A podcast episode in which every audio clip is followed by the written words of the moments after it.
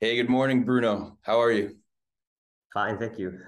Great. I wanted to have you on today to talk about the awesome project you were involved with, Scare. Mhm. 3D printing, it's not concrete, alternative materials. Uh, it's a technology used often for NFTs and silly digital items, but instead of making something purely in the metaverse, you brought it to life uh, in the real world. And so I'd like to ask you a few questions about that today. Uh, super cool. Thanks for having me. Yeah, man, my pleasure. So, how did you get involved with that project? So, um, in 2020, we found, or I found together with my uncle, who has a 3D printing company, I found a um, 3D printing company for architecture and art. And we basically tried to industrialize a lot of different technologies. Um, one is a concrete technology that is uh, in powder bed basis and makes huge concrete elements. And then other technologies involve like robotic FDM systems, WAM systems, and these types of um, alternative materials that you, we don't hear so much about in the construction industry. And um, yeah, so there was this artist called Peter Lang, who lives in uh, who lives in the area, who's quite famous, and um, one of our uh, uh CFOs, he's an art collector, so they got in touch and this guy normally makes layer abstract layer paintings with um, basically by snipping a, a, a, rubber band on a on a painting uh, on a on a canvas, and by applying different pigments, he would make layers that would make abstract landscapes. And we basically got talking. I said, look, we are also doing layers in a way. Um, you should we just also imagine what's behind like a 2D line. And if you would do that, you could make insane sculptures. So then he started imagining what could be behind his lines. And he, in the first project we did together, which was called Garuda, he made, um, he basically wanted to draw every layer by hand. So he used big canvas that were big see-through and he would draw with charcoal like these um, really crazy lines that we would then analyze and and uh, run let an AI run through run over them and um, get an, a robot path from that, from the charcoal drawing. And this robot path would we then later use to 3D print. Wow, this, when you said drawing by hand, I was picturing the Oculus handheld items that are in the video, but he mm-hmm. was really using a physical marker, a charcoal pen, pencil. Yeah, in the first in the first project he did, and then we said, man, this takes way too long. We have to kind of um, adjust your workflow, and then we use the Oculus and um, and created like uh, an interface for him so that he could pick his color palettes and he would then just draw in VR and we would and kind of lock his we would kind of lock him also a bit so that the robot would be able to to print all of this. Yeah that makes sense. So there were limitations on what he could uh, where he could draw so that the robot would be capable of creating the object? Yeah exactly. So First of all, we locked him in a plane, so he could only draw basically again 2D. Mm-hmm. Um, which we now in the third, in the next project we try to get give him more freedom, but we also had to learn. And um, yeah, and then also of course we basically showed him the space where the that the robot could actually work in because mm-hmm. we knew we would have a stationary robot in a in in the museum. So um, yeah, this we all had to give to him so that he could actually create his piece of art were there any coded rules about overhangs? Yeah. So my rule for him was uh, he already knew this from the first project. I told him you can't have one line be further away from the other than your thumb's thickness. So he always used his thumb. Um, and the thumb, you know, in 3D would be the maximum overhang. Sure. and like this, he understood. But then he basically, with because the first project already took like 500 hours to print. Um, he basically became like a bit of an FDM expert. and then the next one, he understood what was possible. Wow, 500 hours. That's a serious print. Yeah, and in the museum, it was 600 hours. And he also needed 650 hours in the in the metaverse to actually create the artwork. So it was that done over eight hour shifts during the day? Yeah, yeah, we had like we had to apply to museum rules because we had some we had two two people, one for the robot, one for the material flow. Yeah. And also wow. the material flow was quite interesting because we had two robots working together. One of them was like a um, a small um, a human interaction robot that would basically play an organ. So we had like this color organ, different colors, that where he would just go and grab some some colors and mix and then mix them together with the with the base material, which was a wood, a lignin uh, material. Lignin based. Exactly. And then the small robot would send the material through a pipe to the big one, and this would create this pretty crazy color change. Um, Interesting. The the best would be to just check out the the video. yeah, definitely. The the material lignin based, so it feels kind of like a wood.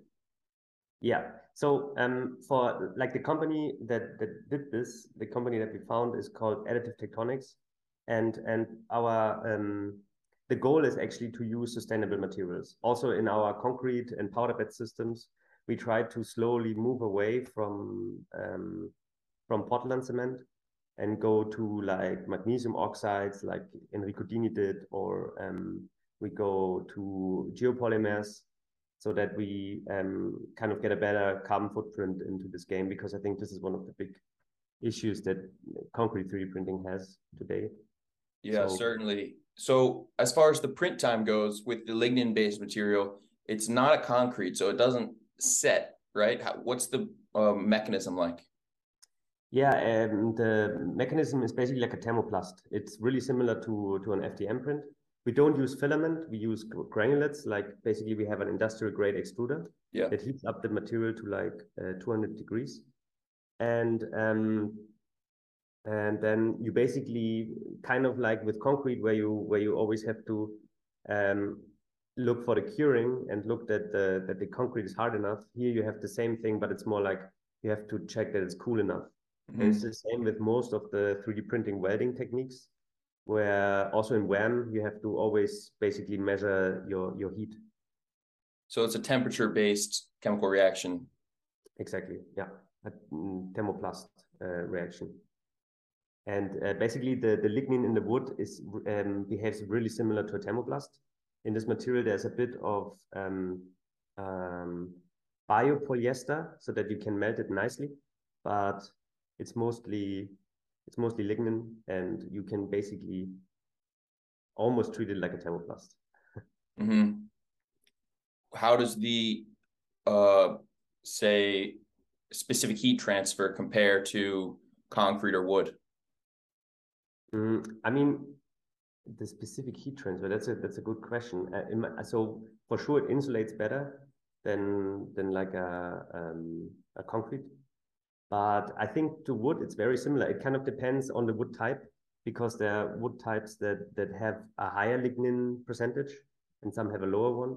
Mm. Um, and um, I'm I'm not really sure how um, how much the the lignin Um, I, am not sure about the heat transfer, but I can only tell you that that the melting point is at around uh, 160 degrees. Then it starts to to get really melted, and then you can also burn it. Um, we overheated it a bit to get like this very rough texture, which the artist liked. Yeah, that's 160 degrees isn't very hot. It, on with the right angles, the sunlight with enough mirrors could reach that temperature. I think. Yeah, exactly. So I, I don't think this is a, a good construction material. We basically use this as, for example, uh, formwork. Uh, you can use it or for artwork or stuff that's inside or um, um, um, furnitures. I'd like to see it used in construction because concrete is such a cold, hard material, and having something like wood is much more human and much more comfortable. Yeah. So um, with we, we are developing a technology that's called SCA, selective cement activation. And it's a, it's a powder bed system, um, very similar to D-Shape. Um, it's just faster and higher resolution. And um, the, the cool thing there is we basically use wood as, um, as the base material. So we don't use sand anymore. We just use, use wood scraps and mm. we bind them together with, with magnesium oxide. So basically a different type of cement. And these uh, things, so the first good thing is that the magnesium oxide basically makes the wood um, fire resistant. And uh, the second thing is that the fibers in the wood basically take up um, can take the the tension a bit better. So you basically reinforce it and make it a bit more sustainable at the same time. To use this outside, you would need geopolymers. But I, if you want, I can show you a bit about this uh, thing. sure. Let me turn on screen share. Okay.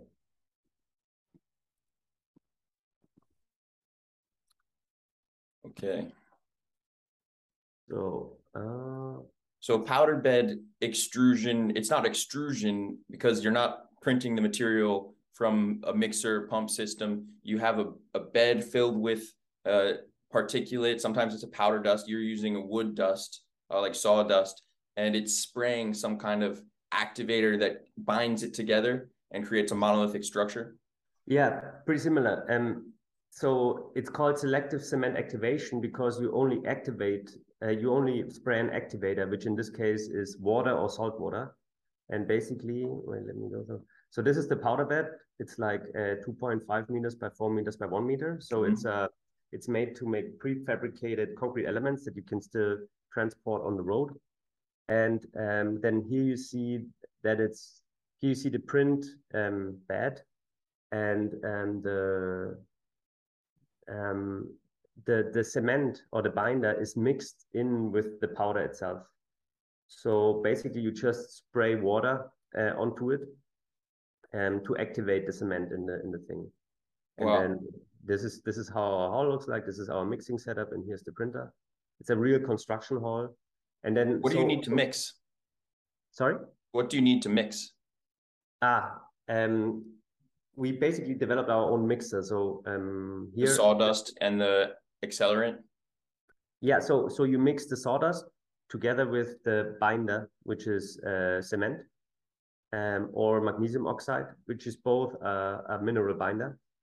It, it all depends basically what material you wanna you wanna bind together, and then we have some additives like um, uh, cellulose to keep the water in place. You know when you dribble the, the water onto the powder bed, you, okay. you want to keep it where it is, and you mix all of this together. And we had to develop this all by ourselves because it needs to be very precise so that the process works and normal normal construction tech isn't as precise so yeah. we developed the, our own thing and then what comes out is like um wow can be very like can be very complex which in my opinion this is what 3D printing brings to the table and it's very fast so we print a thing like this in three hours which is construction speed yeah that's great you could do 15 of these while you're doing one scare project Easy. and I'm sure you could even increase the build volume. Uh, is it spraying the water across the entire surface at once, or does it go in one line gradually? Well, I can I can show you a video maybe. Um, so it's a little similar to Enrico Dini's process. Exactly. Yeah, it's uh, it's basically the version two of the Enrico Dini. So here you see it's just one big printhead that prints it in, in one go. Yeah, that's very cool. So extending the build volume uh, in the wider axis wouldn't even necessarily increase the print time for a bigger object. Exactly. The the only thing that sorry, I need to go back to the presentation one second. Uh, yeah. So um, um, so right now we just made that machine four meters long and two and a half meters wide because most um because basically we thought in stories, you know, like one story high is mm-hmm. normally like smaller than four meters. But we already have some project that where the stories are higher, so we could make it more long. But the problem is transportation. So our technology is made to have to fabricate um to fabricate prefabricated parts, prefabricated elements that need to be transported on site. So um, for that, you basically have the restriction of the road, and the roads in Germany, uh, you can't really transport stuff that's that's wider than like three meters. So we we stick to that. Yeah, and then here you see how the how the the wood looks like bound, and then you can also use brick chippings and sand, and it all changes the material properties and it changes the the aesthetics of the of the final part. Yeah. That's very cool. So you're printing in the warehouse and it gives you a huge control over the uh, accuracy and definition of the print. The resolution is much higher than an inch printed concrete layer. Yeah, for sure. Um, like I, am I studied architecture and then and, and uh, automated like construction automation. Let's call it like this. And um, uh, in, like I always thought that the that the real benefit in 3D printing comes from uh, uh, function integration. Like you take multiple functions from the from from a, from a building and you intelligently place it into a part. And to do that, you need to you need to have you need to be able to make a very complex element, you know, because it needs to fulfill so many functions. And this complexity you can only really achieve through um, through resolution.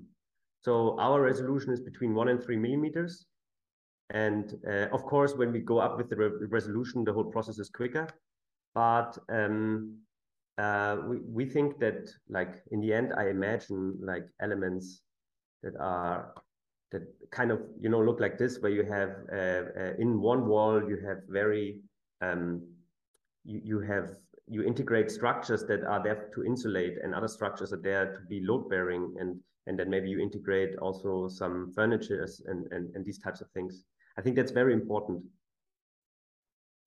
Yeah, certainly. So, yeah, construction automation is interesting because it's not really, it doesn't really exist yet. Uh, your system is, I think, well, let me ask this. How long can the dry material sit? The, the dry material, like it kind of depends. With with cement, it for sure um, cannot sit as long as with magnesium oxide, but uh, one month it can sit inside the silos. Yeah, that's really but, fantastic. The 3D printed concrete uh, that extrudes from a hose and mixer pump, it requires you to mix the material the exact same time that you're printing the material, and you can't leave it uh, for any extended period of time. So it's it's a challenge that you can't split between days, uh, which adds a lot of complication to the project. So, in many ways, your system after the material is mixed seems much more automated. Yeah, uh, for sure. Like we are a serious, like we, we try to be a serious um, um, concrete element manufacturer. And um, to do that, you need a high level of automation. Like you can't have um, be dependent on like clogged pipes or that stuff is not regulated. Like in our case, everything is regulated, documented, weight, so that we that we can um, actually automate this this this this process in in the correct way. And there are so many little screws that you can turn. Like depending on the concrete mix, for example, we can like depending on the on the cement that we use, we can unpack our element after after 30 minutes or after like a week like the, you know this is like it changes the whole the whole automation setup and the whole the way that you have to store your materials and anything so in my opinion we need to tackle all of these issues very seriously to be able to compete with the existing construction industry yeah it yeah. seems like a very high end product certainly with all the the detail uh, the resolution um the materials don't sound wildly expensive. Yeah. Uh, that's which is really nice. Did you develop the equipment yourself or purchase it from some supplier? Mm-hmm. So you have to imagine like this. Um, let's talk a bit of history. So um, when I started architecture, Enrico Dini was uh, basically just um, get, getting into the spotlight and showing his uh, 3D prints. Mm-hmm. And I was super fascinated. I was like, man, this is this is really cool and this is how we should make houses in the future. So I went to my uncle and said, who had a 3D printing company, and said, we should print houses. And then he said, ah, never. but this was maybe 15 years ago or something. And um, and then I said, okay, let's let's try it anyway. And I went to TU Munich and, and studied there. And there I met some people, like especially Klaudius Henke and and um, some other uh, uh, uh Dirk Lowke, some people that are right now um, like steering a big group um, of researchers that are developing a lot of different 3D printing technologies for construction. One of it is selective cement activation, but they also do extrusion, they also do paste intrusion, they do in-gel printing, they do really crazy stuff, but all on a research level. So then, uh, when I was done with my um, with my uh, university, I actually wanted to do a PhD, like almost everybody in at least in in, in Germany in this field. And then um, I said to my uncle, can I do a PhD, an industrial PhD? I work at the company and at the same time I investigate some large scale 3D printing technologies. And he said, hey, you can do it. And then I showed him the technology that we were working on. And basically, we decided that it makes more sense to start a company and take this technology and make it big, industrialize it instead of um, doing another PhD. So um, that's much smarter, I think. yeah, so I think also it's the right time because you are doing great work, like other people are doing great work. There's a lot of focus right now on this topic, and um, but so we knew that we were not people that can make um, um, um building machines. So there's another company. Uh, there's a group. I don't know if I should say the name because I'm not sure if they want to be mentioned yet. But it's a they, they make construction machinery in a very serious way for for um, precast concrete elements. And they teamed up with TU Munich and with us, and we are um, basically developing this technology all together. And we are more developing like the process around. Also, how does the unpacking work? How does the mixing of the material work? How does the um, what what are the applications? Like how much does it cost? And and all of these things that that we know because we know 3D printing and they really know how to make big construction machinery. And so they can really tweak the machine that uh, that we can be very fast with it. And speed is all that matters. Like speed equals costs and costs is what holds us down at the moment. Did they build you a custom machine to your specifications or was it something that they produce already? Mm. so when we joined they already had like a basic setup that um, where, for example, the dimensions were fixed because the most expensive thing in this printer is the print head because it has like 2,500 nozzles in like two and a half meters. So for each millimeter, you have a nozzle. And, That's really um, crazy. And this is very expensive to make this wider. Um, and we said, okay, we're just gonna um, use it with the specifications. But um, the so what they did what we didn't know yet was how the process would actually work. So we are all the time tweaking the machine tweaking the the, the technology building in different filters different motors like you know everything that you have to do so that the that the technology is serious. And then uh, basically once we are done their goal is to sell the printer. Our goal is to basically sell our knowledge that we gathered now, the, the printing knowledge, the, this intellectual property that you generate with that. But the main focus for us is to build houses, to build architecture, to to actually use this technology, develop new materials for it. Yeah. Yeah, it's tough to uh, sell intellectual property without it being stolen for very long. Yeah, for sure. Yeah, but, but it's uh, very complicated. I mean, 3D printing in itself is, I mean, it looks easy when you see it. You say, okay, you just stack sausages on top of each other. Easy. But everybody who's been in the field and tried to make money with it knows that the devil lies in details, how we say in German. and uh, yeah, if you don't, if you have to start from zero, from scratch, it takes a long time until you master until you master it. So it's good if you have some advisors that come in and teach you how to do it.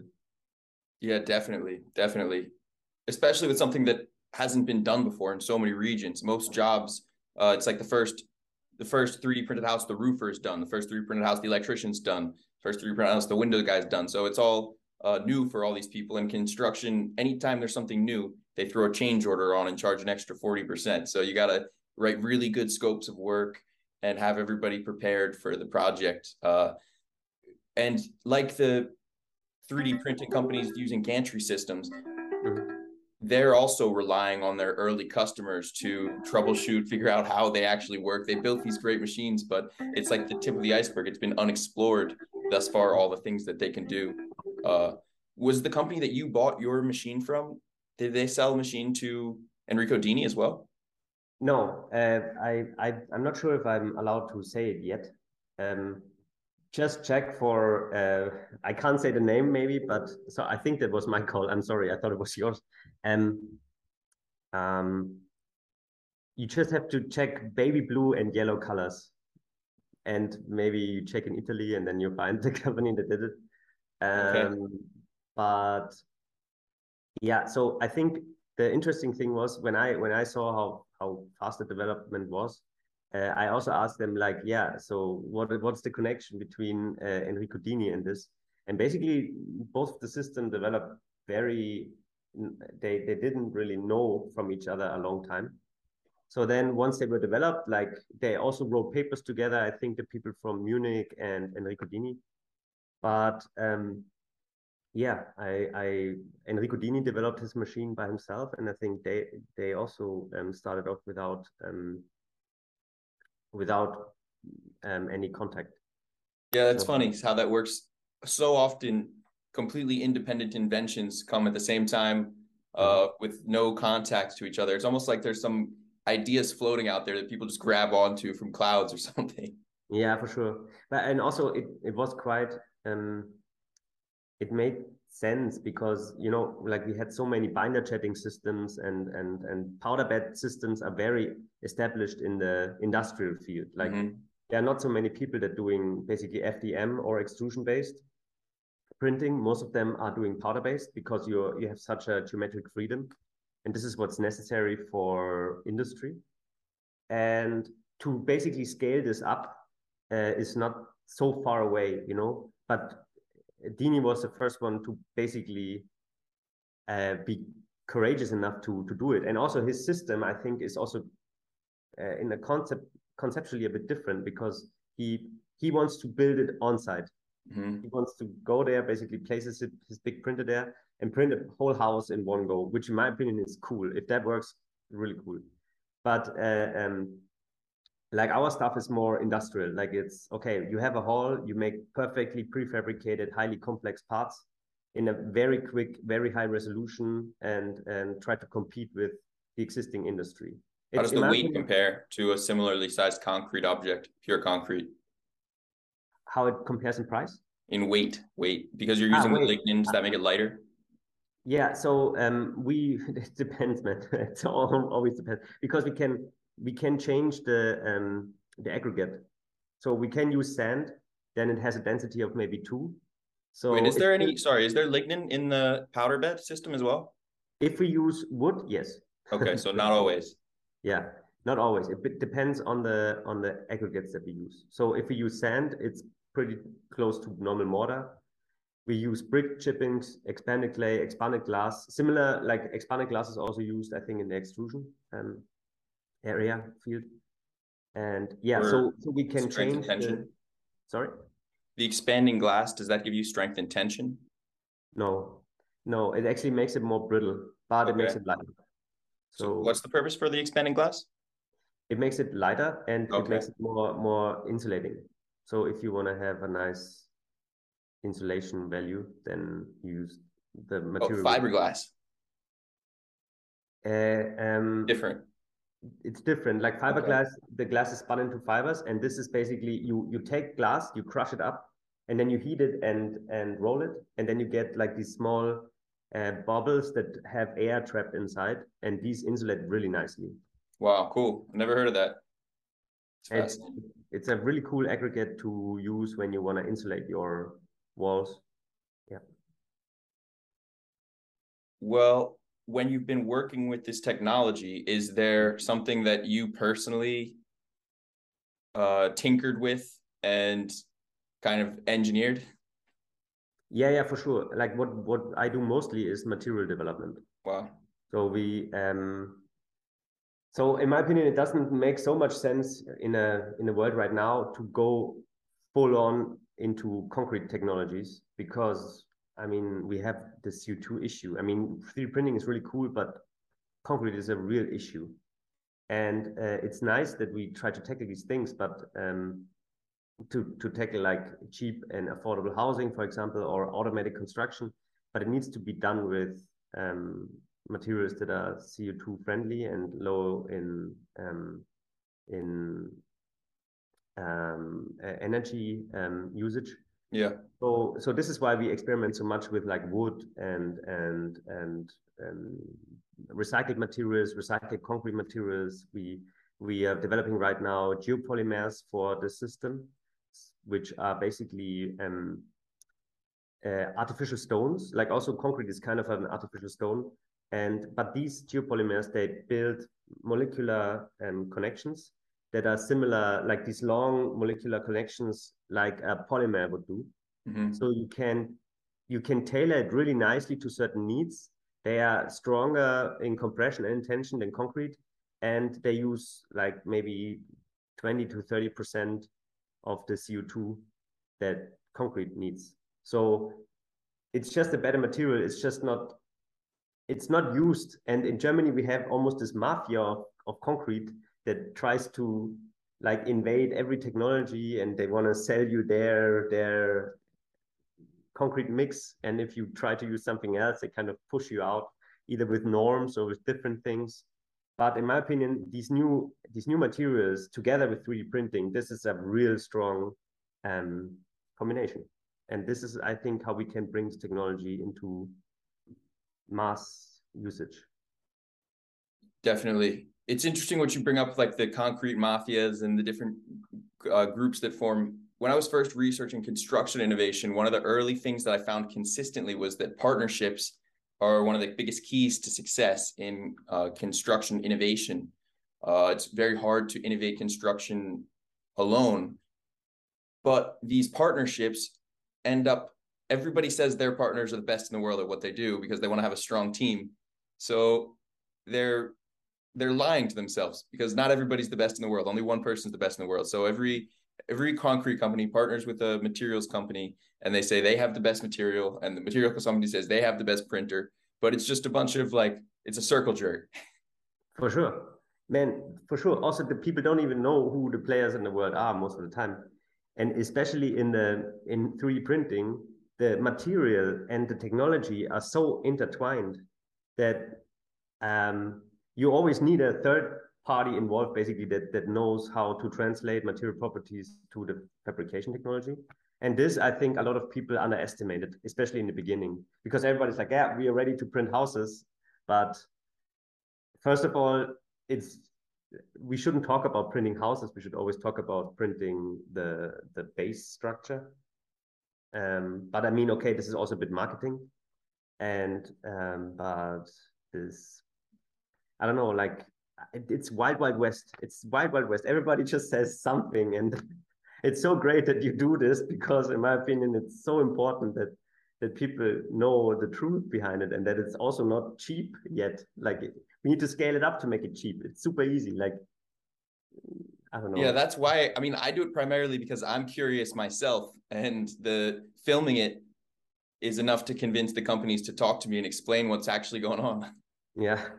But uh, it's it's a lot of fun and seeing. I have a lot of faith in construction automation and that the industry will develop a, a really positive direction in the future. So when I'm having these conversations, I feel like I'm talking to the future innovating leaders of the world.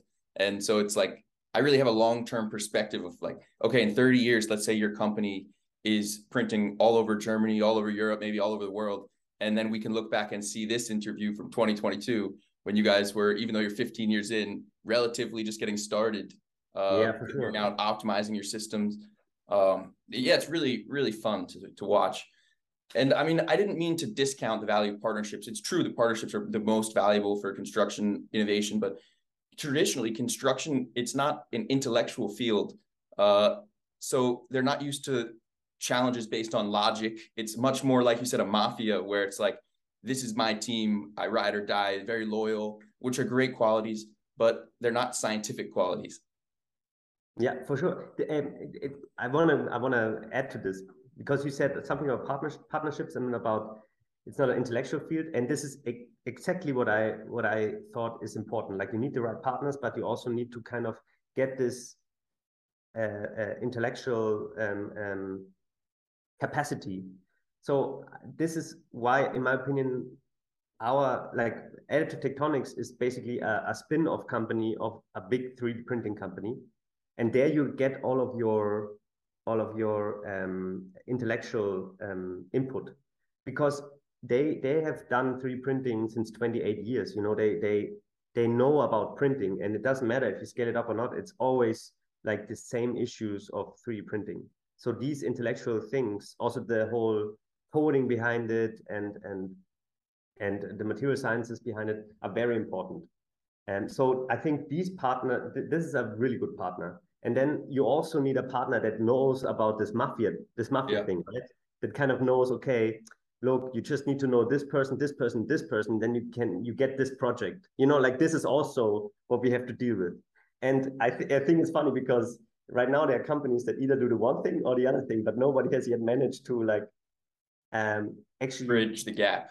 Yeah, maybe maybe um ICON can do it because they have such a such a momentum right now. Or maybe uh, like Peri would would also be a, a, a great uh, a great company to do it because they are they are so big in, in Germany at least. Yeah, it's uh, nice to have a lot of construction experience. It's I agree intellectuals are important to bring the technology into construction. There are things that a bricklayer learns from laying a million bricks that an intellectual would never have they would never have the patience to lay 1 million bricks. And so you need to have the intellectual with the machine combined with the guy who laid a million bricks uh, and get them together on the job site mm-hmm. communicating in a way that's coherent even though i mean i forget who said it but if they say if your iq is like 25 points apart you basically can't communicate. So how do you how do you bridge that gap uh, that's interesting. I mean hmm. i also think there are a lot of different like uh, different ty types of intellect. And i think maybe bricklayer has more practical uh, intellect. Um, i think by by profession you can't even um, say it really.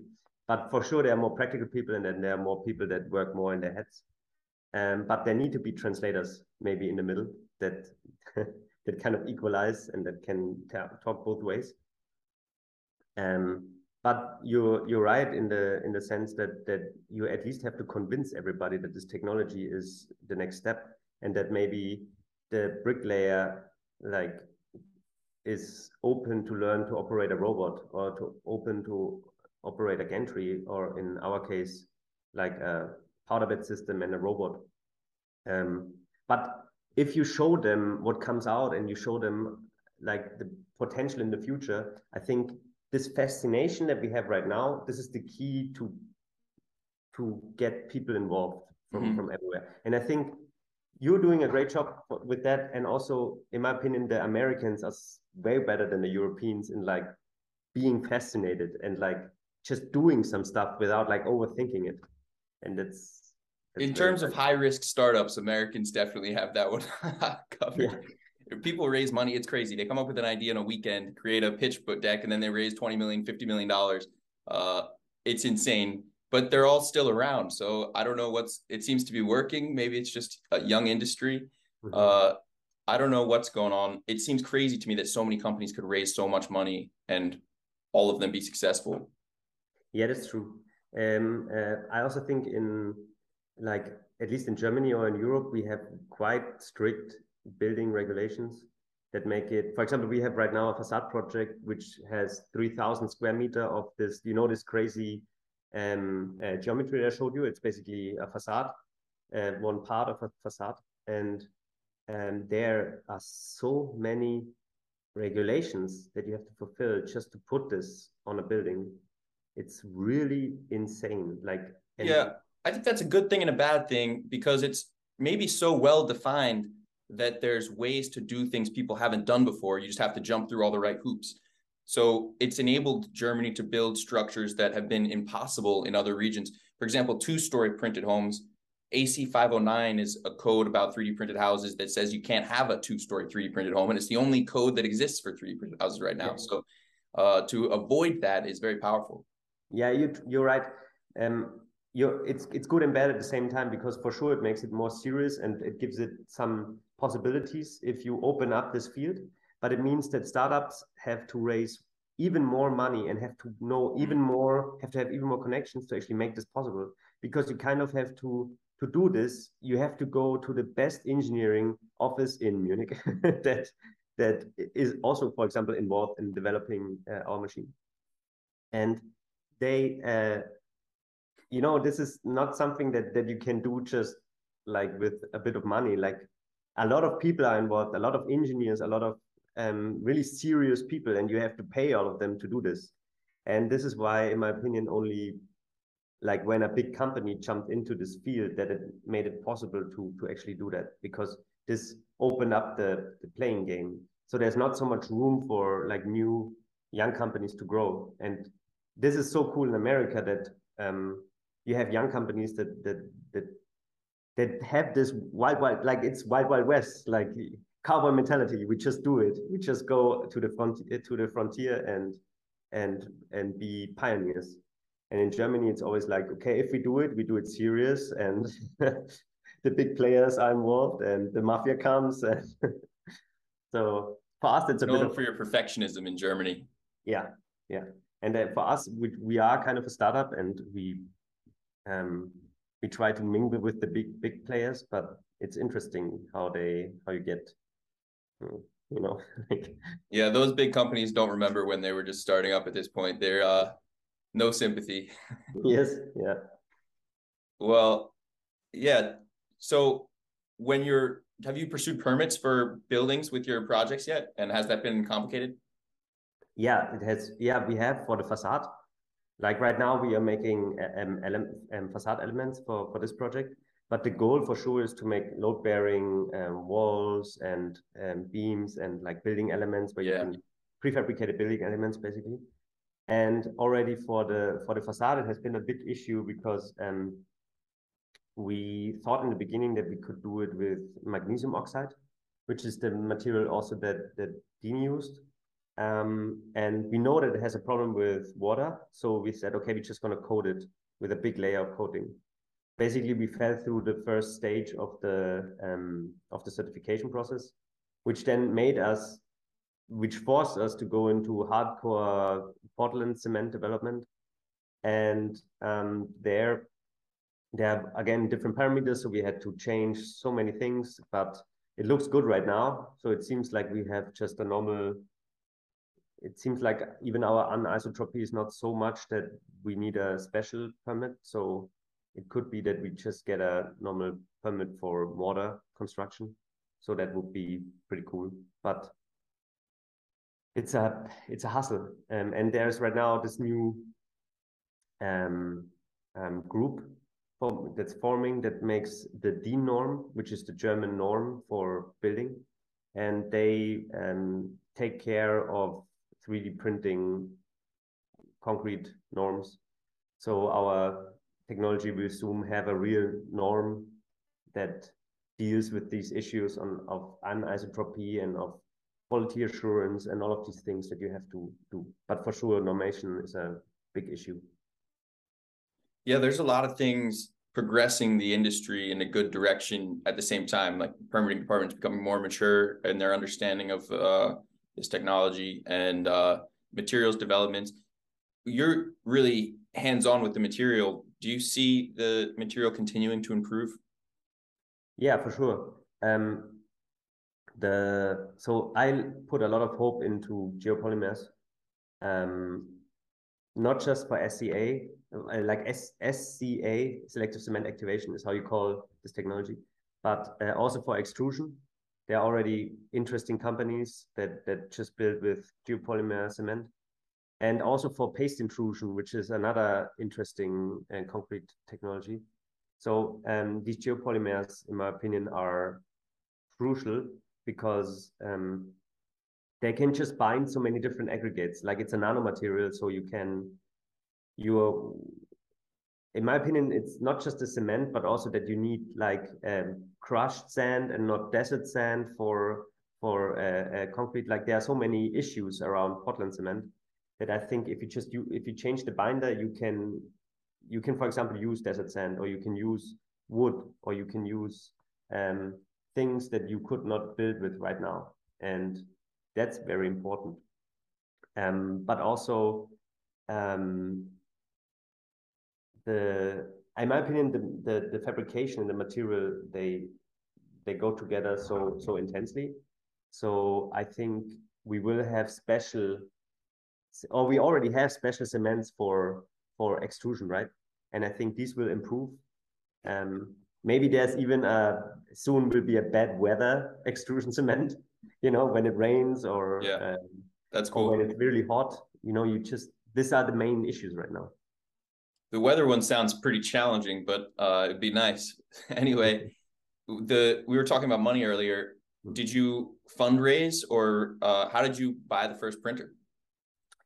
Yeah, so um, basically, I told you I wanted to do a PhD, and then we said like maybe three years ago, okay, no, let's stop with this PhD thing, or maybe three and a half years ago, let's found this company, and then we I put everything together, and basically um, Corona came and nobody did investments anymore. Like it was just done. And we just went to the bank. we just went to the bank and said, look, we need some millions to build a big hall and to put a printer inside and to do developments. And they gave us like the best credit rate ever because they were just happy that people needed money, like that people invested. So yeah, um, we didn't take on any venture capital. We just went to the bank. you just went to the bank and they gave you millions of dollars. Yeah, that's pretty cool. But of course, of course, it only worked because I mean you can get maybe a million for idea of this, but if it's a lot more, you need to have um, you need to you need to have a partner involved, mm-hmm. and this is where the um, the 3D printing company of my uncle came in very handy because they like they do investments all the time and then they said okay this is just uh, an, another investment of ours and yeah you have to give them some shares but it's not like they are it's venture capital they are if if if we fuck up they are also it's also their problem. Mm. yeah. Yeah. So when you uh before you went full time with this venture what were you doing? Uh, i did the phd and before that i i was in I did my master's in, in Stuttgart, which is Achim Menges and Jan Knippers. They're doing a lot of experimental work on construction, like a lot with fibers, carbon fibers, glass fibers, new technologies, robots, um, computational design. And a lot of people that come out from there actually venture either into startups or into automa- uh, construction automation, or they do a PhD. Yeah. Is and it so fair I, to say you've learned more the past three years working on your startup than you have in your PhD? Yeah, for sure. I mean, the I think if you want to, in my opinion, a PhD is easy compared to doing a construction startup because um, I don't know. In it in the beginning, it counts as experiment ex, experimental construction, and you can't insure this in Germany, for example. Like it's um, it's basically the most stupid thing that you can do if you for example want to earn money. Like it's really you shouldn't do it to you shouldn't try to make quick easy fast money with wow. this. Like, it's really uh, an investment where you can you can only do if you believe in the cause and if you and if you want to change how how our world actually looks and and and works and and maybe sustains itself. Because Otherwise, it would be it would be stupid to do that. You should go into digital stuff. So in Germany, if you want to work on experimental construction, you need to assume the full risk liability of uh, there's no insurance on the building. Yeah. Um, and so is that why some buildings have waited one year or so before people move in? Uh, I'm not sure if that was the reason, if that is the reason. Maybe they also managed to go around this problem uh, maybe they some through certain private insurance or something. they they could apply that it's not experimental. Hmm. but um, i think this is the reason why in germany there are so many universities involved. You know so that you basically are sure from all sides that this that this works. I would have but loved to hear the argument for how it's not experimental. Yeah that, that I, I will ask my my dad is a lawyer for architects and and uh, uh, construction companies. So he when I said what I want to do, he was like, dude, please do something else. like, yeah, it's tough. Sometimes uh, you gotta skirt around to innovate because the systems aren't built for the new things that will come in the future. Yeah, yeah, for sure. Um, I wonder how it will be with the normation now. And also, I mean, construction in general is so conservative. Also, already, I always thought that architects are like innovative, but then if you want them to use a new technology and they can't use their standard details and their standard things that they always use just for their normal houses, most of them jump off the ship. So I think you're saying you're an architect. Yeah, I did my I before I studied uh, automation in construction. I studied architecture, like classical architecture, but with the goal to print houses. So I always tried to do like wanted to put in like new technologies, but at the university level, this was still kind of acceptable. Um, but in in reality, only a handful of architecture offices actually know about this technology in depth I think this is the reason why so many construction companies start to make their own houses, like because they can't just go like for architecture offices too much effort to actually get to learn about this technology and apply it. Yeah, I read a book called The Fountainhead about architects that made me think that uh, they all go into school with like crazy creative visions, wanting to build things nobody ever built before. And then they get into school and they force them to do all this classical copying columns and things like that. And it just beats down all of the creativity and uh, freedom and imagination that they had going into it. Yeah, for sure. For sure. Um, That's dark. Uh, it kind of like you lose a bit of your freshness, but um, it is also because you don't really know how you want to do it. Like it's always bad if you just come into something with an idea and you don't really know how to yeah. execute it. And because I came into it with like the way that I wanted to execute it, like I said, okay, this is going to be 3D printed. And I kind of, I really knew already how 3D printing works. I could just you know, design something and then show them how it's done. And then this in the end is way more believable. Um, and they don't really, they can't shoot it down because you can say, okay, like, look, there is. Yeah, it's all imaginary. It doesn't exist. So there's nothing to shoot down. exactly. So, so Dini was really good to give like a, I, I thought like when, when I studied architecture and I showed what I wanted to do and I showed them what Dini is doing, I thought, man, in 10 years, all of the buildings will be done like this. and now it's 15 years later and we still have a long way to go. yeah, Dini is brilliant, but he's not a fundraiser. He's not like a startup uh uh I don't know, raising money doesn't come naturally to him. He's more interested in the technology and innovation. Yeah. But you need to be both, in my opinion, to to succeed. Um, and also, I think uh, without wanting to criticize him because he's like one of my uh, uh, all-time heroes, but um, uh, he he goes he tries to jump too many steps at once, like um, just because you can make like a part doesn't mean you can already print a house. Like this completely different universes, and um, I think like if you if you would have focused in the beginning to make like parts until the, the system works and then put in some engineers that tweak the machine a bit then you would you would like slowly but steady develop this thing until you're able to basically put it on the on site.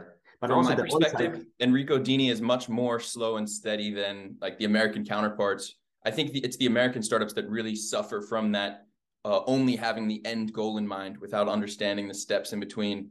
Uh, there's a lot of companies in America specifically that have had a dream of 3D printing a house and they haven't changed their rhetoric from day one to day 300, even though they know and I know that it's not how they imagined in the first day.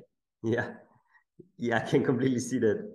But this is really toxic, in my opinion, for the for the whole community because yeah. um, we have to grow up like um, and i'm i'm i don't want to say that i'm grow up uh, grown up but uh, I also don't tell the same story anymore that I did in the beginning because you just learn so much about, especially for me, about the construction industry that um, where in the beginning you sell the dream of a printed house and then you sell the dream of printed uh, facades or prefabricated elements. And this is just, of course, you keep the end goal in mind, but you kind of have to tweak your story so that you can get get projects that matter. In my opinion, there are like there are so little projects yet that are really on a on a good level, um, especially architecturally, because I feel like um, we went really really quickly into one direction and build like a lot of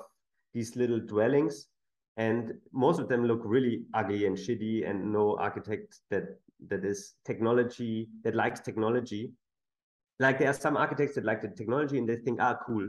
But then normal architects they just look at it and say oh god i will never touch this technology. Like you kind of have to understand every every aspects of it. Sure. and um yeah i think this is a bit bad press for the technology because of course it's architects that should use it first.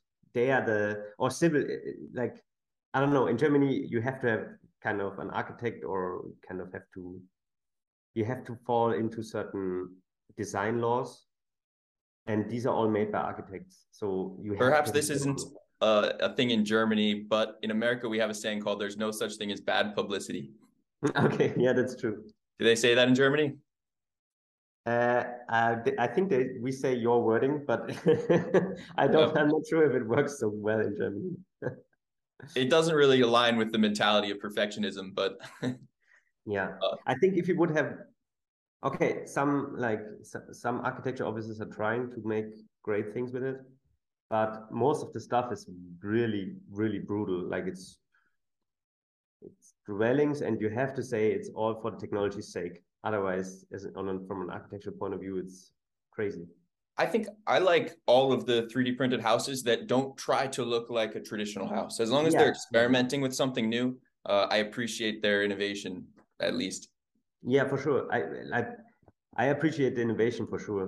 Um, um, but the especially the ones that just four walls in a box with a simple roof boring yeah like if they try to look at like the suburban home, I'm like, man, this is also not how what it's supposed to be, right? Like if you do radical innovation, for sure you change, and for sure you should not try to imitate. Yeah, but people are slow to uh, adjust. Like the first Teslas had a grill, uh, even though they don't need grills for electric cars. But that's uh, true. That's true. People are they take time to adjust. It's a complicated world out there, but it's interesting. You're in some construction uh, regions at making facades, uh, and you've talked a lot about construction automation. So you're not just trying to print sculptures; you're mostly interested in real estate.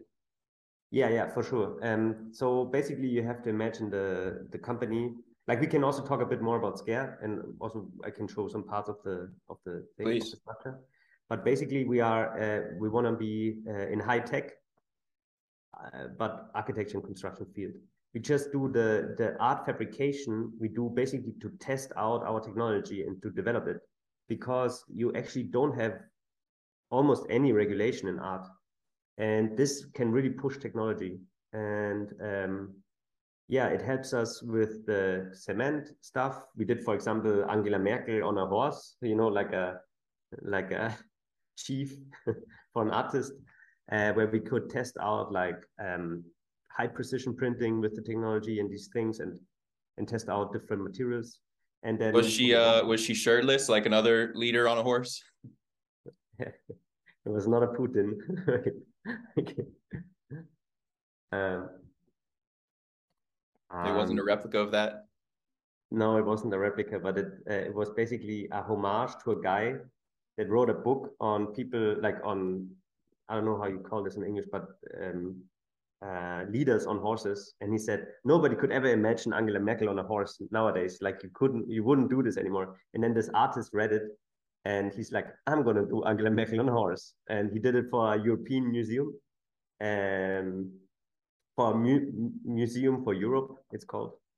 Wait, if I if I show my if I share my screen, I can show you again. Um, uh, so you printed that with the powder bed extrusion or with scare? Uh, this was powder bed. Like, look, this is Merkel. Oh, cool! You could never do that with scare. no, this is too high res. Yeah. And then this is this is her on the horse. I mean, you can definitely tell it's her easily. Yeah, and this is uh, th this the cool thing is this is out of the printer. Like this is this is the resolution that you can achieve. So I think what's also important is like ornaments and these architectural elements that that just got lost in modernism. Like construction was never how it was before modernism.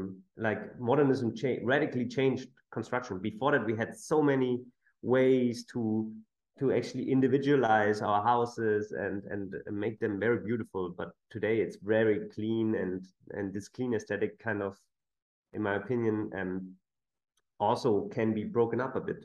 This seems like uh way more uh commoditizable than the facades in terms of somebody can send you a lidar scan of themselves and you can print them a sculpture uh in 5 hours yeah, uh, even faster. It depends how the how big your belly is. But if you if you only like um, let's say if you're only 50 centimeters, it takes us you know, um, takes us two and a half hours. And what would someone expect to pay for that? Uh, for your body? Yeah. It's printed without finishing, maybe like 2,500. I think that's the cheapest option to get a, a life-sized replica of somebody. For sure, for sure. Maybe um, you'll sell a couple of those from this podcast. Who knows? yeah, you can do it. Like we do that. We do um, uh, because we we we have to hustle a bit next to it. We we do like um, how do you call this in in English? Um, busts. Print on demand. Print mm. on demand. Yeah. Yeah, you should. There's no reason the printer should ever be sitting around doing nothing exactly. Yeah. So um just for scare like um so do you see the video? Yeah. Yeah so it all started with like peter who went around uh, iceland and did some drawings.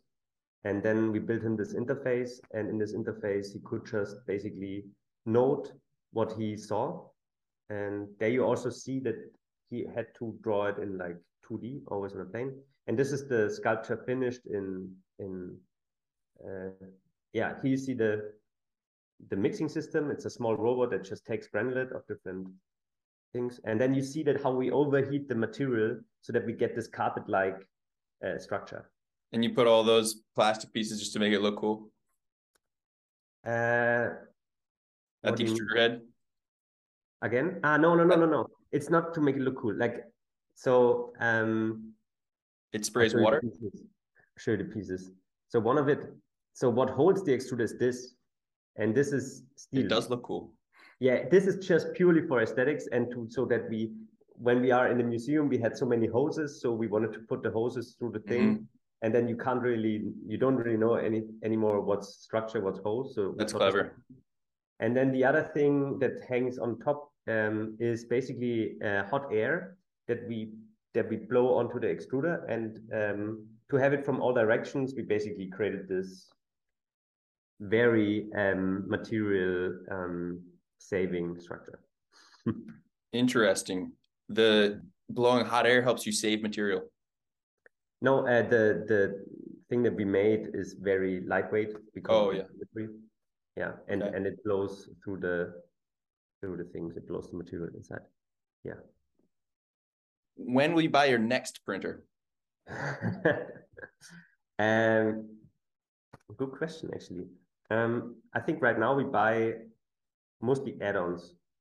We have we have um, three robots and the small the small one, and so we just bought a CNC head because we want to CNC over the printed parts. Like this hybrid manufacturing is very interesting because we can make them even more precise. And um, we have to buy now a unpacking robot. Like, you know, afterwards, after you print, you have all of your elements in a big powder bed, and all of this powder you can reuse. You Mhm. have to suck it off, and for that we already did some tests, and we just we basically it's all set. We just need to buy the robot, and then this automatically unpacks the I love to see that. There's Yeah. so many steps, like with the 3D printed construction with the mixer pump system. Somebody's constantly loading the mixer pump. It's strenuous. It makes you sweat. So they're working on batch plant mixers to eliminate that. And it's like downline automation, getting us closer and closer to full automation. Yeah, uh, this is exactly what we need to do because this is the big um big thing. Like uh, this is the way that you can make it cheaper than the other stuff. Um, but it's a it's every little thing that you have to change in your setup costs so much money because it's so big. you need so many people to install like a new thing and and uh, if you just want to do a test job, you have to order so such a huge load of material to just start. And I think this makes it tough for startups because the primary invest is so high. Especially with SCA, with powder bed systems, it's insane. You need a hall, you need a huge machine, you need a huge setup, mixing setup, blah, blah, blah. And I think with extrusion, you just need a robot and an extruder and maybe a mix, a motor pump, mixing mortar pump, and then you can start and you can like hustle some money to make it bigger. So I think for startups, actually the extrusion makes maybe in the beginning more sense. I think for the powder bed, you need more primary invest. But long term, the fixed cost of the powder bed printer uh, goes is irrelevant, and the lower variable cost of each print is a benefit. Yeah, for sure. I also think you can do more with a powder bed system. Like the resolution, Set it up. especially not having to print. Uh, like you can kind of create a layer in thin air on the powder bed system, right? You don't need to have it over another. Yeah, yeah, exactly. You can stack your pieces how you want. You can do an Angela Merkel together with like, uh, I don't know, like a staircase or something. Uh, you can print all of this in, in one go. And this is actually how we also operate in the in the industrial um, business. Like when we do prototypes for automotive industry, there's like parts of Audi, BMW, and uh, Bosch or something. You know, all mixed in one in one big print job and you print it and then the the magic is which part belongs to whom don't send bmw the parts from audi you know like that would be bad but this is basically how powder bed systems work yeah Very cool. So, what do you does your company need right now the most to grow? uh, projects like um, projects where they where we need so we need um, clients like um, clients that are fascinated by the technology and just want to do it with the technology and don't want to like build a house and use a cheap technology. This is kills kills kills the technology. They re- read about 3d printing that it makes building cheaper then they come to you and expect that you have a cheap technology to build houses. But Insured. actually you have a high-end luxury thing where you can make cool stuff and you can innovate and do like new ideas but they expect something different.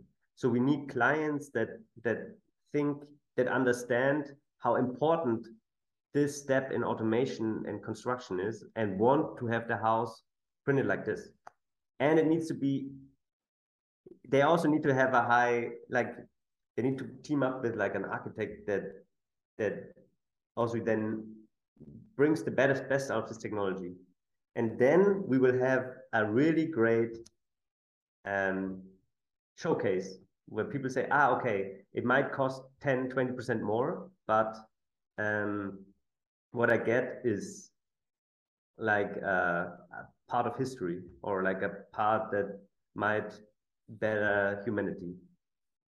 Yeah, that's a good way to pitch it in terms of uh it pulls at the ethos and it's it's in a lot of ways art. Uh because it's you're not selling it on the money. It's not the cheapest way to build a house. It's not going to be super easy. It hasn't been done before. Uh but it's a it's a journey and it's a step on the journey uh, that somebody gets to participate in if they purchase a product. I think you should try to sell more of those busts. Those are really cool. yeah, but I really want to print houses. yeah. But of course, like um, we kind of have to make money. But um, but we knew this already in this in the beginning when we started with the thing because we this already was a problem in the beginning of 3D printing. And today we have injection molding techniques and vacuum casting techniques like casting an element is always cheaper than printing it until now. Like now we just develop a technology that comes close to injection molding from the price, but it took 30 years to go, you know, to get it's in this case it's SLA, like stereolithography. Um, it took 30 years for it to to be at this point. And if you want to do 10,000 units, it's still probably faster to do injection molding. It depends on the size. So really, this is really cool. The technology, yeah, it's basically based on LED screens. So you have uh, you have a way that you um, so stereolithography with light activating the liquid in the the volume of the print space. Exactly. Um, and instead of using a laser like normally in SLA, you use an LED screen that lights up a whole layer. But then the idea is that you don't use one LED uh, LCD screen, you use uh, an army of LED screens. So you just flash them all on at once and do it? Exactly. You That's flash crazy. them all at once and you pull them out at once, and it's crazy how fast it goes because you make so much at the same time. You know, you just scaling it up is the thing, you know, and and I think we will get there with construction. We will get there with, um, you know, having long lines that create more that print like maybe you have a printhead that prints multiple um, beds at one at once. Just like when you go to a big construction element facility, they have huge bands of of of uh, uh, elements of concrete elements that are all prefabricated, all going in one line. And this may what is what makes it cheap. You know, if they would need to build everything uh, special once, then it it would also be expensive. But because it's all in a huge line, it, it it's cheap. And I think with 3D printing, this will also get there, but it will take maybe we a bit faster because we know 3D printing already from the small stuff. So maybe we can steal some um, ideas from there, but this will take some time. And until now, it I think the next 10 years it will be for sure more expensive than traditional construction. Hmm. Let's say somebody had a big project, 10,000 meters squared uh, building. At that point, would it make sense to bring the printer on site? Mm, yeah, I would say for like a concert hall or something like this, it would make sense. There's like a hundred tons of concrete or a thousand tons of concrete.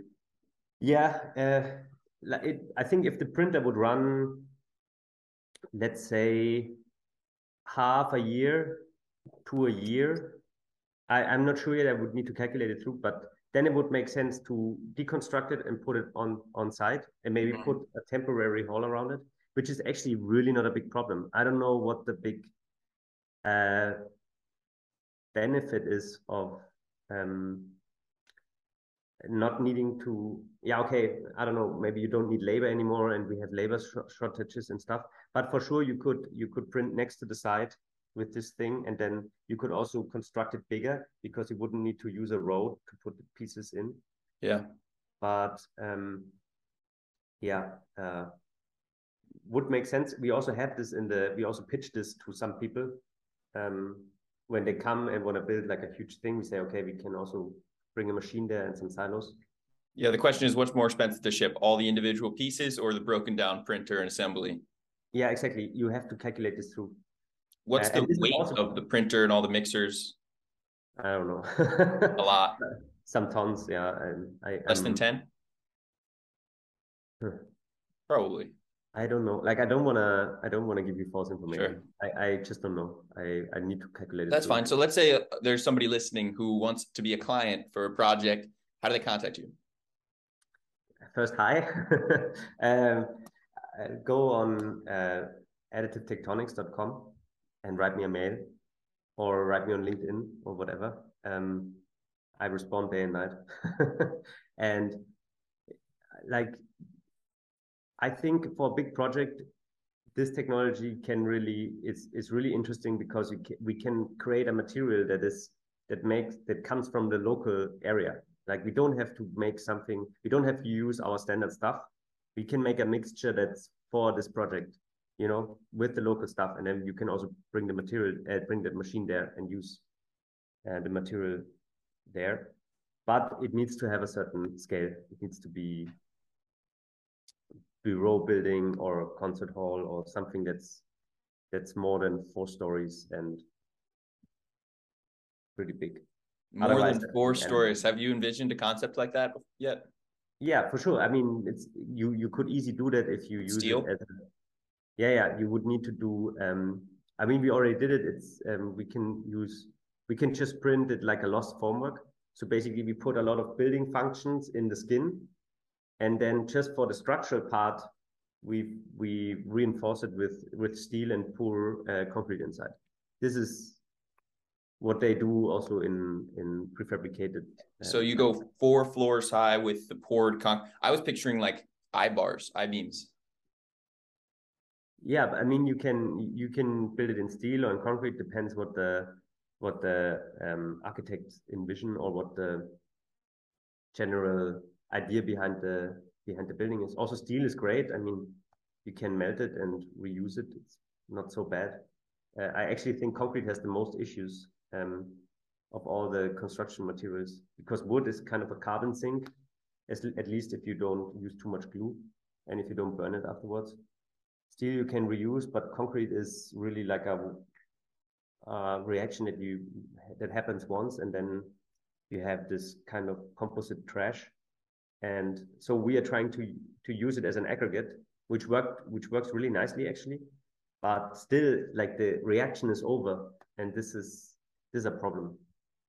Yeah, I have a really hard time with deciphering environmental factors uh, because there's it's not just CO2, right? There's a lot of different stuff, uh, pollution in like just trash pollution, also uh, like different sensitive materials, how they're mined and operated, just like uh, all these things. It's I don't know how to decide what's more important than the next thing.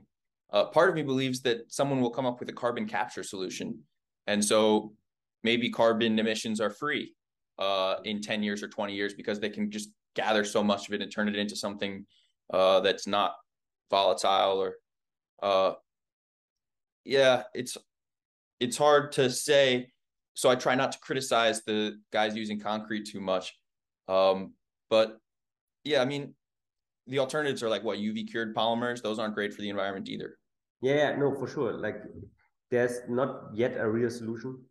Uh, and I also think it's the concrete industry's task to solve this. Like it's not the 3D printer's task to solve it, but it's still your responsibility if you plan today with concrete and you could plan with wood. Like it doesn't make for sure if you look at the environmental impact, concrete right now is a is, is a bigger problem.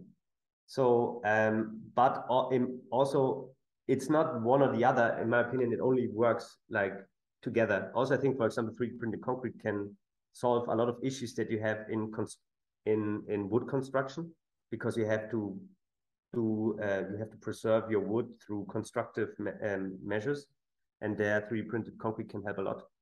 Um, but I wouldn't put these issues too far in the future. This is also why we are working on trying to, um, for example, use uh, a, material carbon capturing materials in our yeah. prints and these things. Um, but like I'm still, I, I also don't know how to quantify it, but I also lay awake at night thinking, you know, should you really put your life into like concrete? uh, so this is why we do so much with materials because there has something has to change and we have to try to do it now.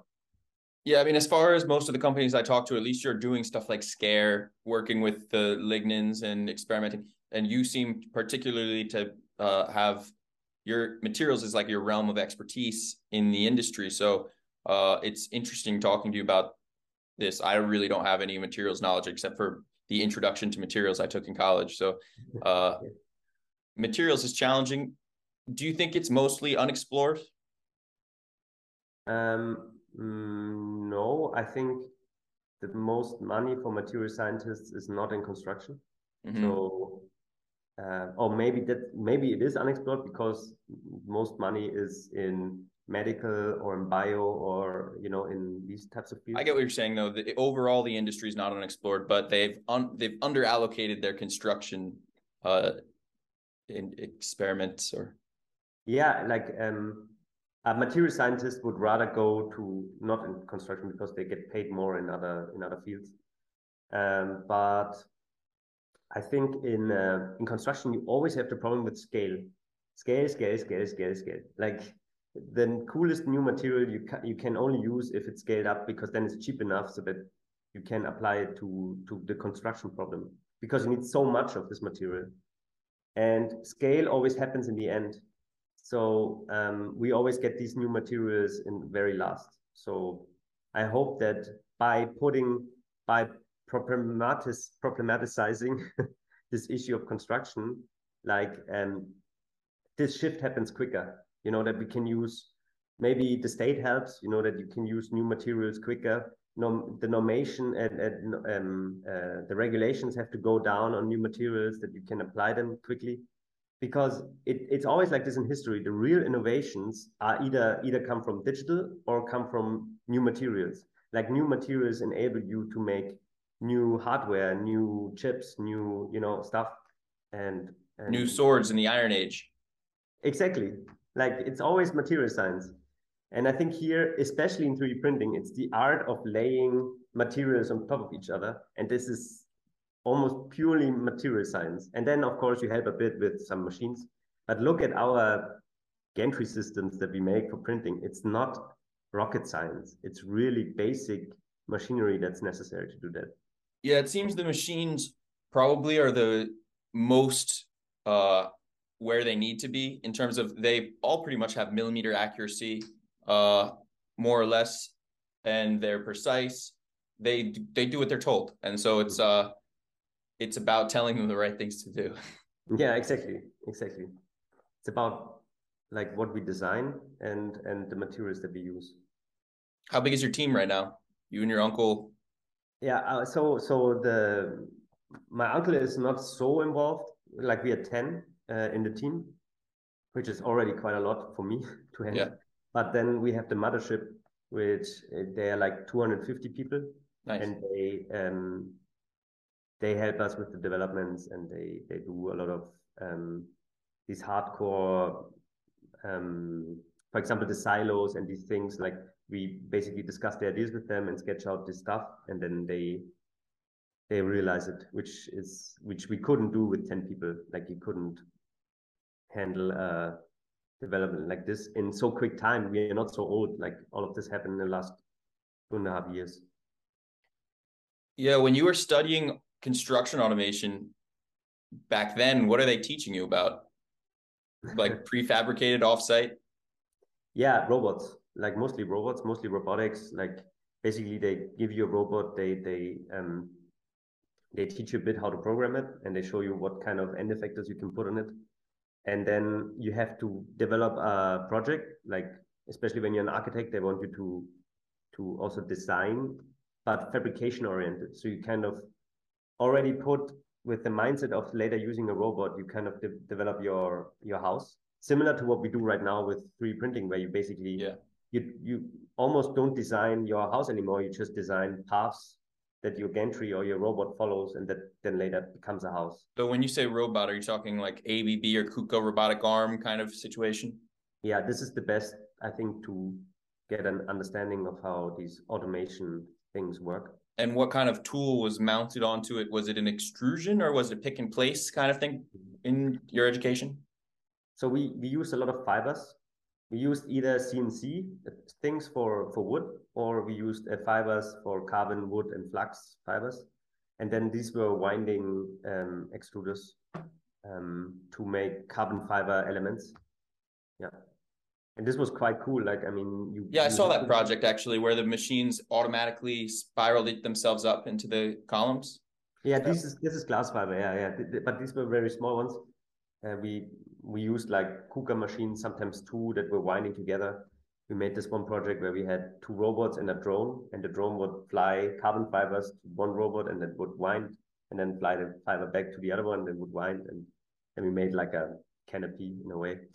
But it, it was sounds like to me like the they were just like, listen, construction's not that automated. You guys have to figure it out.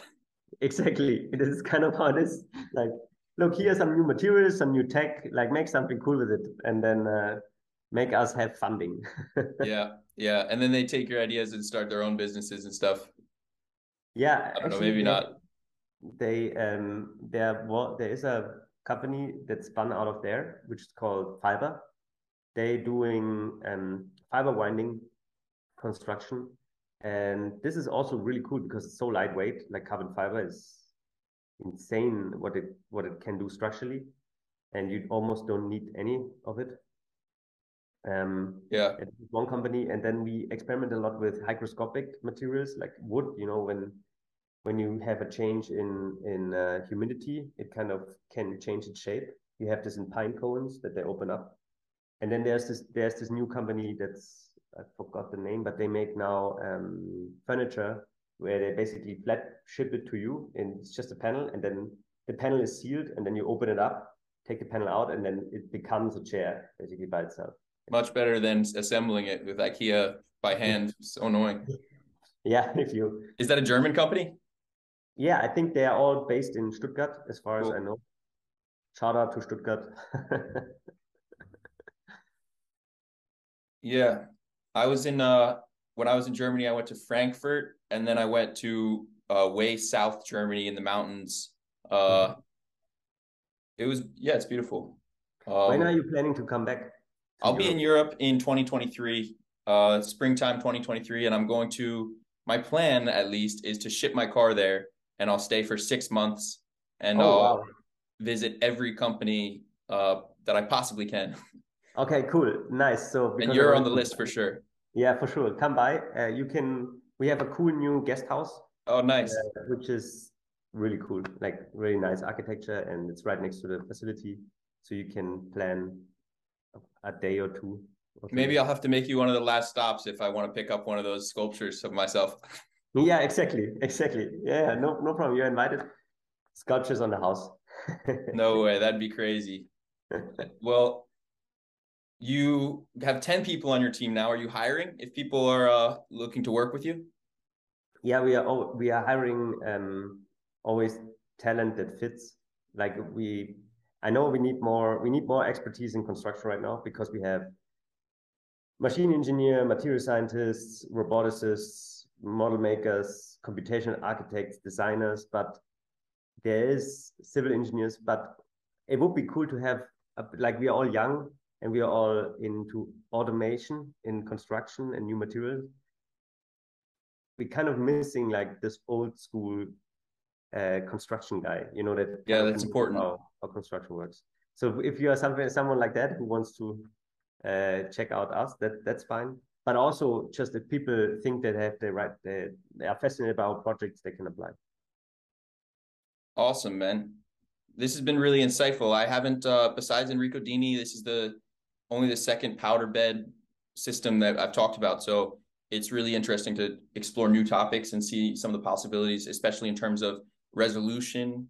Uh, it really makes me think about all kinds of new possibilities and stuff. So it's awesome work you're doing. Is there anything we didn't cover that we should touch on? Uh, man, we have so much stuff going on, but maybe maybe there's enough for uh, for a second interview. of course, uh, I will have many more interviews. I expect. No, but I, I, I want to thank you, man. You do a great job. I've really been a follower since the early days in the uh, 3D printing group. And it's nice to see that you're going into the new formats and also scaling up what you're doing. Really nice. Yeah, cool, man. I appreciate it. It's uh wouldn't work without what you're doing. So it's a good symbiotic thing we got going. Yeah. All right. Well, until next time. Yeah. Bye bye. Thanks. Later on.